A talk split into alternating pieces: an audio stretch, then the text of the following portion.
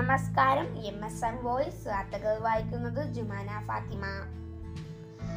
വരൾച്ചയും വെള്ളപ്പൊക്കവും കൂടും പോകാൻ ഇനി ഇടമില്ല. മനുഷ്യരാശിക്ക് മുന്നറിയിപ്പുമായി കാലാവസ്ഥ റിപ്പോർട്ട്.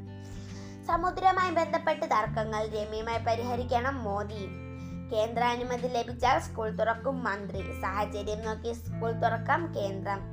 പ്രത്യാശയാണെന്ന് നടി ശരണ്യ വിടവാങ്ങി. ഇന്നലത്തെ കോവിഡ് സ്ഥിരീകരിച്ചവർ കേരളത്തിൽ പതിമൂന്നായിരത്തി നാനൂറ്റി ഒൻപത് പേർ. പോസിറ്റീവ് നിരക്ക് പതിമൂന്ന് പോയിന്റ് രണ്ട് മൂന്ന്. നൂറോളം കുഴികൾ ദേശീയപാതയിൽ അപകടം പെരുകുന്നു. അപകടത്തിൽ തകർന്ന ബോട്ട് പെരുമ്പള്ളി തീരത്തടിഞ്ഞു വഴിയഴീക്കൽ പാലം ടൂറിസം കേന്ദ്രമാക്കും. പാലത്തിന്റെ വൈദ്യുതീകരണത്തിനായി മൂന്ന് കോടി രൂപയുടെ പ്രത്യാഘാത നിർദ്ദേശം സമർപ്പിക്കുന്നു. സർക്കാർ ആശുപത്രിയിൽ ഒരു തുള്ളി വാക്സിൻ ഇല്ല. നാളെ എത്തിയേക്കും. സ്വകാര്യ ആശുപത്രിയിൽ ആയിരം ഡോസ് മാത്രം.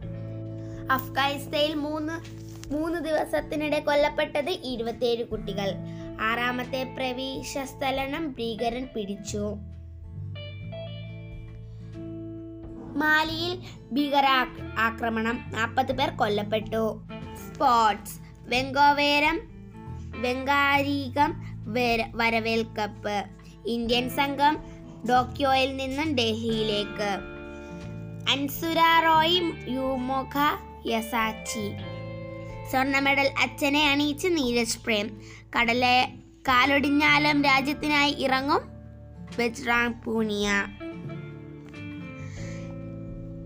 ആർമി ഗെയിം ഗെയിംസിൽ ഇന്ത്യയും ഇന്ത്യൻ ടീമിൽ മൂന്ന് മലയാളി താരങ്ങൾ.